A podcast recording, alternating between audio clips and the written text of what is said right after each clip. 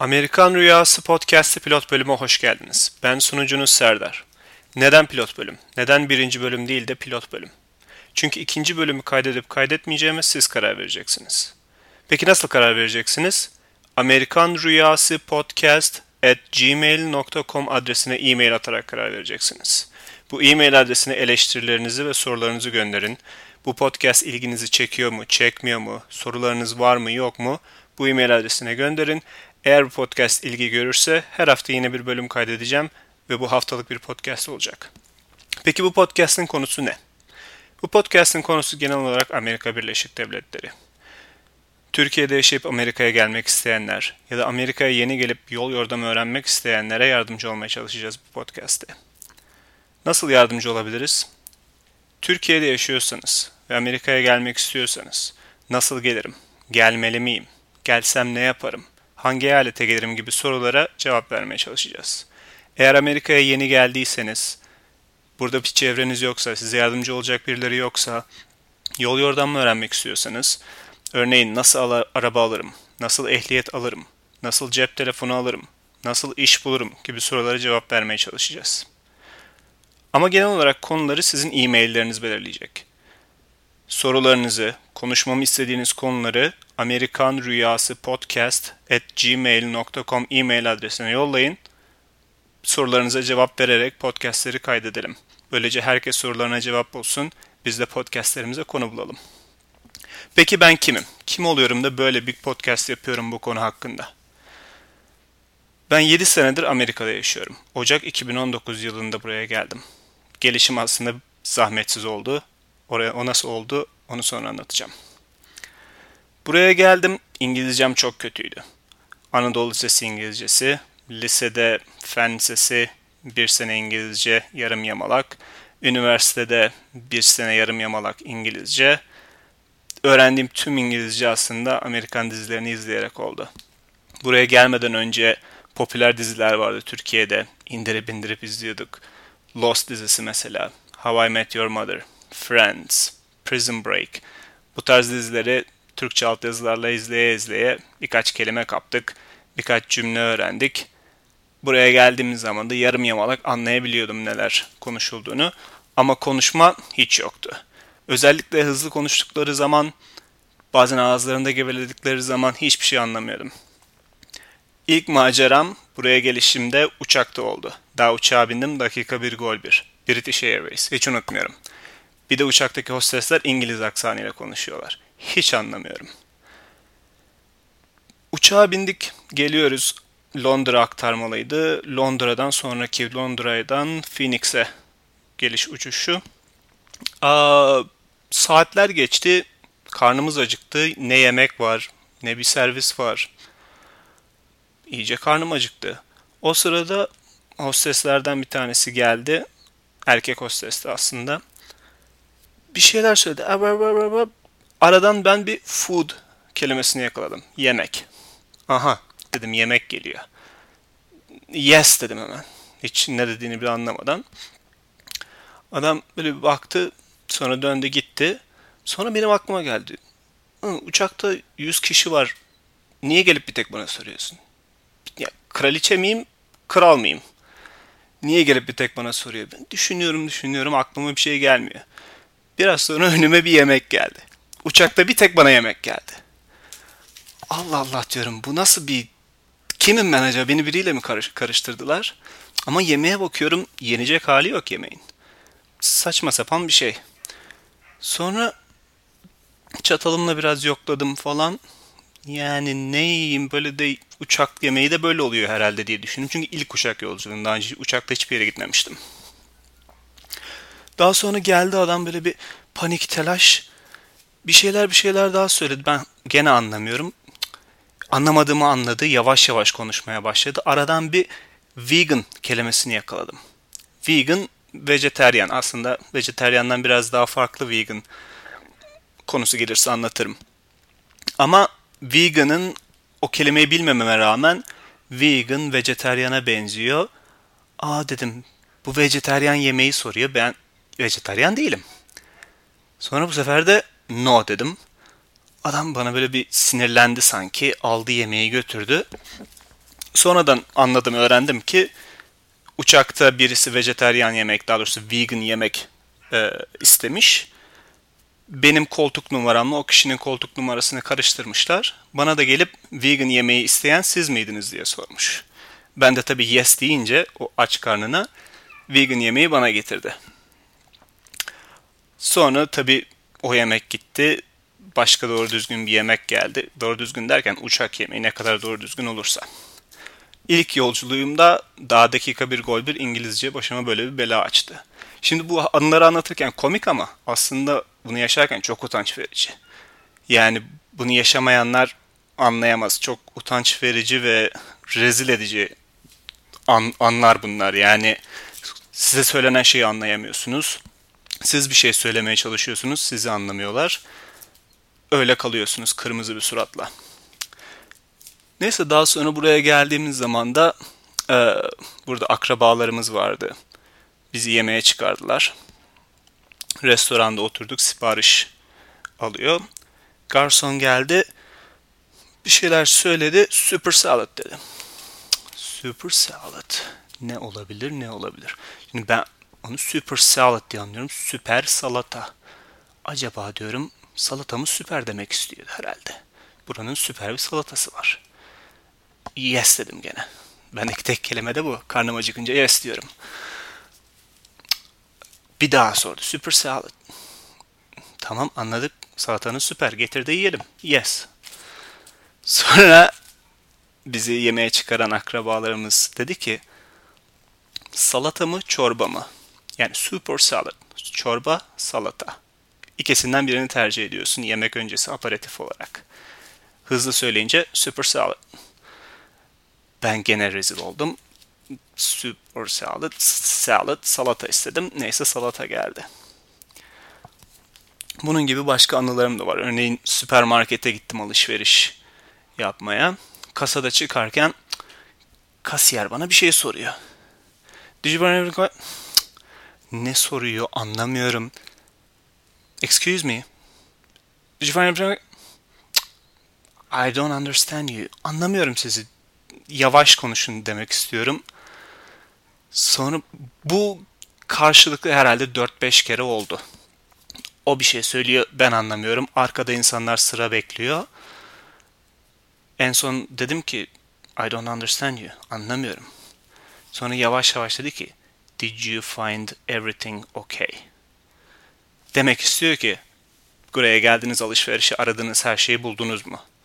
Ha, dedim yes.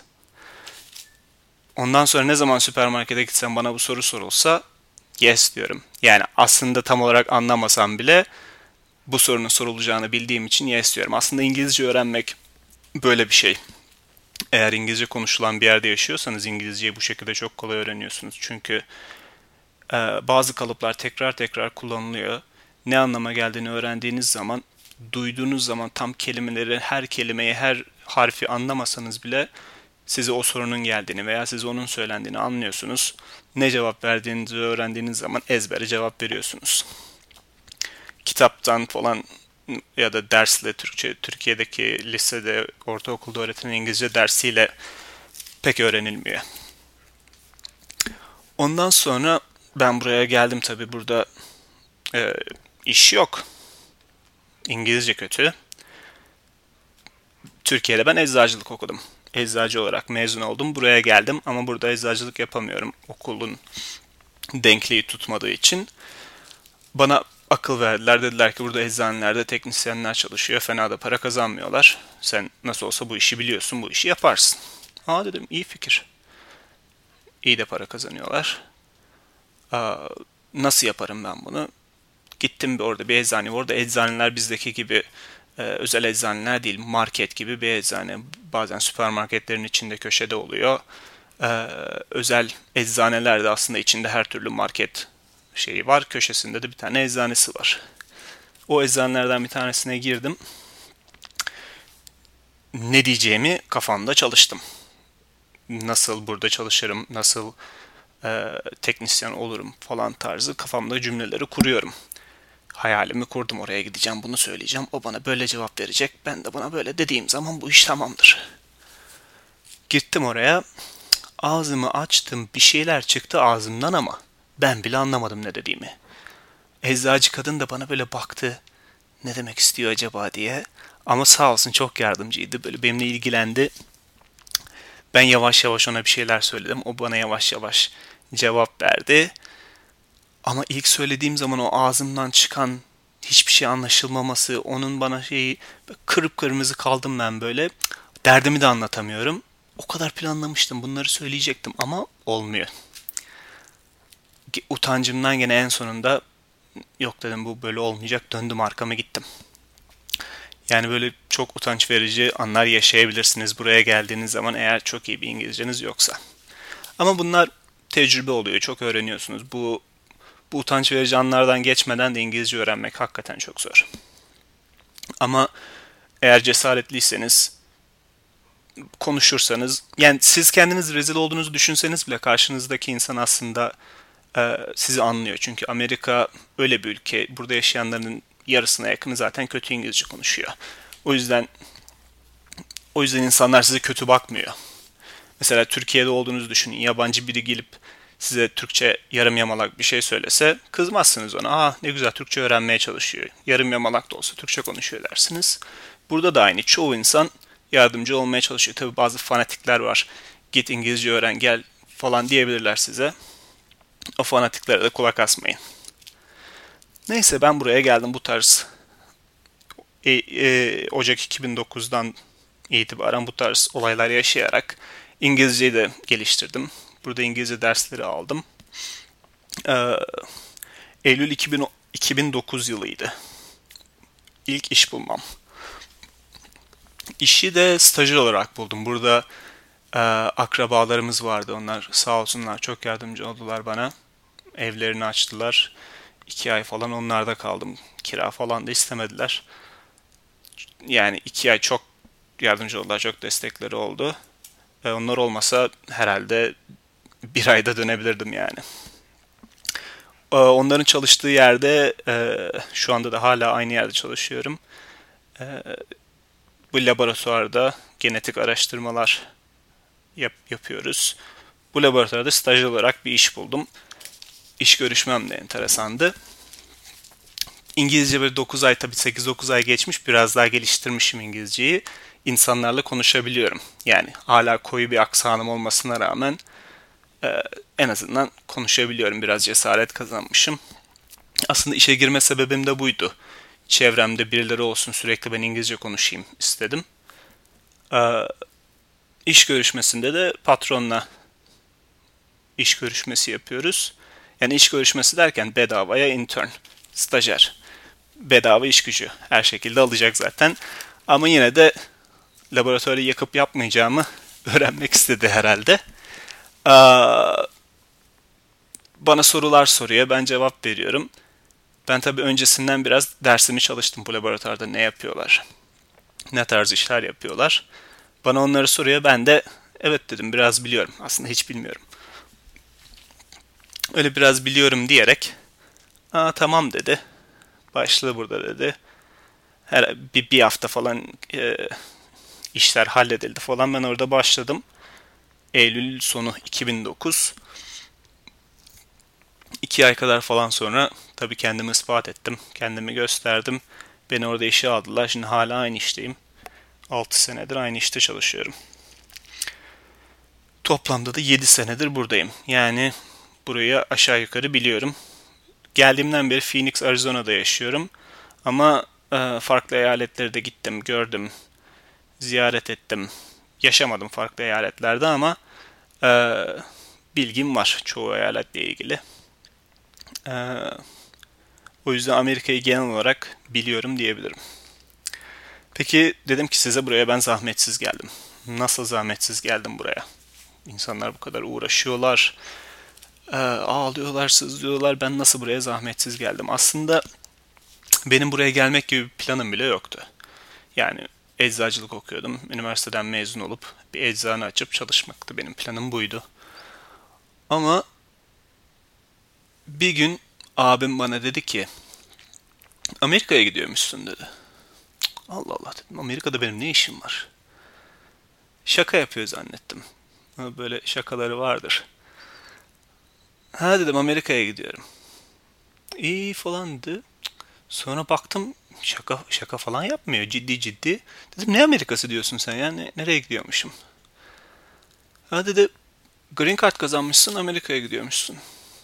Allah Allah Green Card nedir? Amerika'ya ben niye gideyim? Hiç öyle bir planım da yok. Meğerse internette bu Green Card çekilişleri reklamlarından bir tanesine babam tıklamış, adını yazmış, göndermiş. Şansa da ilk senesinde Green Card çıkmış. Abim 10 senedir başvuruya Green Card falan yok. Babam tıklamış çıkmış. Ben de o zaman aa, 20 yaşındayım. Buranın kuralına göre eğer Green Card'ınız varsa 21 yaş altı çocuklarınız da faydalanabiliyor. Ben de tam 20 yaşındayım. Aslında her şeyin nasıl denk geldiği de buradan ortaya çıkıyor. Tam 21 yaşıma dönmeden e, 4 ay önce 20 yaş 8 aylık gibi bir e, durum söz konusu. Ben de 21 yaş altı olduğu için faydalanabiliyorum. Ve e, görüşmeye gittik konsolosluğa. Tabii bütün görüşmeler oldu, her şey babam konuştu, annem konuştu, ben konuştum. En son bekliyoruz dediler ki Serdar olmaz. Neden olmaz? E, 21 yaşını geçmiş. Görüşme, ben Ağustos doğumluyum. Görüşme herhalde yanlış hatırlamıyorsam Kasım ayı ya da Aralık ayı gibi falan oldu. Tabii ben 21 yaşımı doldurmuştum o zaman. Sonra iyi dedik olmayacak herhalde. E babam da tabii kendi için değil bizim için istiyor Amerika'yı. İyi dedi dönelim gidelim ne yapalım. Sonra annem de bir kağıt parçası çıkardı bu ilk Green Card kazandığınız tebrikler yazısını gösterildiği bir kağıt. Üzerindeki tarih e, Nisan 2008. Pardon Nisan 2006. E, tam ben 21 yaşıma dönmeden önce. Hala 20 yaşındayım. Bak dedi bu tarihe göre dedi 20 yaşın 20 yaşına 21 yaşına değil dedi. Neyse o kağıdı gösterdik. Baktılar biz bunu bir tercüme ettirelim dediler. Gittiler içeriye biz gene bekliyoruz. Sonra geldiler tamam dediler kabul ediyoruz. Bu şekilde ben de green card kazanmış oldum yani hiç. Ee, bütün uğraşımız buydu o kağıdı bulup göstermek. Aslında o kağıt da gerekli bir kağıt falan değildi o gün için. Annem çok düzenlidir, tertipli de her şeyi kağıtların hepsini koymuş dosyaya getirmiş. Ondan sonra bize vize tarihi verdiler. Ben de hala öğrenciyim tabii. Daha mezun olmamışım. Bizim Amerika'ya gelmemiz gereken tarih tam benim yaz tatilime denk geliyor. Hatta yaz tatilinden ziyade ben pek iyi bir öğrenci olmadığım için e, yaz okuluna kalıyordum her sene. Tam yaz okulumun bittiği zamana denk geliyor. Yani okuldan da e, izin almama falan gerek kalmayacak. Gerçi okuldan izin alınmıyor herhalde. Devamsızlık yapmama gerek kalmayacak. Tam o tarihe denk geldi. O tarih uçak biletlerimizi aldık geldik. Burada ilk işlemlerimizi yaptık. Bir iki hafta falan kaldık döndük. Daha sonra bizim dönüşümüzden de aslında bir sene içinde geri dönmeniz gerekiyor. Yani Green Card aldıktan sonra yurt dışında yani yurt dışı derken Amerika'nın dışında bir seneden fazla kalamıyorsunuz. Sadece eğer bir e, durumunuz varsa size iki senelik izin veriyorlar. İki sene içinde dönebilirsiniz bir sene yerine diyorlar. Biz de tabii benim okulumu göstererek işte babamın işini falan göstererek o iki senelik izni aldık. Ee, o iki senelik izin de ne zaman bitiyor dersiniz? Tam benim mezun olduğum zaman bitiyor. Neyse biz o izni aldık. Döndük. Ben okuldan mezun oldum. Ee, bir sene de uzattım aslında. Ee, okuldan mezun oldum. Bizim biraz daha zamanımız vardı ama biraz Türkiye'de kaldım mezun olduktan sonra. Ama baktım dedim ki ben gideyim ya. Gideyim bakayım ne var orada. Burada bir şey hazırlayarak da gelmemiştim aslında. Burada ne yapacağımı da bilerek de gelmemiştim. Ben gidiyorum dedim. Tamam dediler. Ben uçak biletim alındı. Uçağa atladım geldim. Ee, geliş o geliş. 7 senedir buradayım. Aslında burada sıkıntılar yaşadım. Zamanı gelince ilerleyen bölümlerde anlatırım o sıkıntıları. Sıkıntılar yaşadım, dönmeye karar verdim. Ama sanki bir güç beni burada tutmak istercesine her dönmeye karar verdiğimde dönme dönme bak sana bunu veriyorum kal burada der gibi önüme bir fırsat çıkardı. Bir şey çıkardı ve ben burada kaldım. Ee, benim hikayem bu. İlk bölüm olarak, daha doğrusu pilot bölüm olarak size ben kendimi tanıtmış oldum. Kendi hikayemi anlatmış oldum. Eğer beğendiyseniz, derseniz ki ikinci bölümü de çek, üçüncü bölümü de çek, bizim sana sorularımız var. Bu konuları merak ediyoruz, bu konular hakkında konuş derseniz tekrardan e-mail adresini vereyim. Amerikan Rüyası Podcast at gmail.com Yani tabi Türkçe karakter kullanmadan Amerikan Rüyası Podcast at gmail.com Bu e-mail adresine beğendik bile yazıp gönderseniz ya da beğenmedik sus kapa çeneni seni bir daha duymak istemiyoruz da yazsanız olur. Ya da sorularımız var. Bu konu hakkında konuş. Ben gelmek istiyorum. Ya da ben geldim böyle sıkıntılar yaşıyorum. Ee, konuşuruz.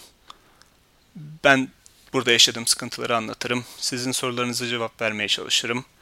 Ee, ilerleyen podcast bölümlerinde belki röportajlar yapabiliriz. Yaşayan Türklerin farklı farklı hikayeleri var. Farklı farklı geçmişleri var. Bilgi birikimleri var. Ee, her bilgi birikiminden faydalanabiliriz. O yüzden e, e-mailinizi gönderin. E-mail almazsam ikinci bölümü çekmeyeceğim ona göre.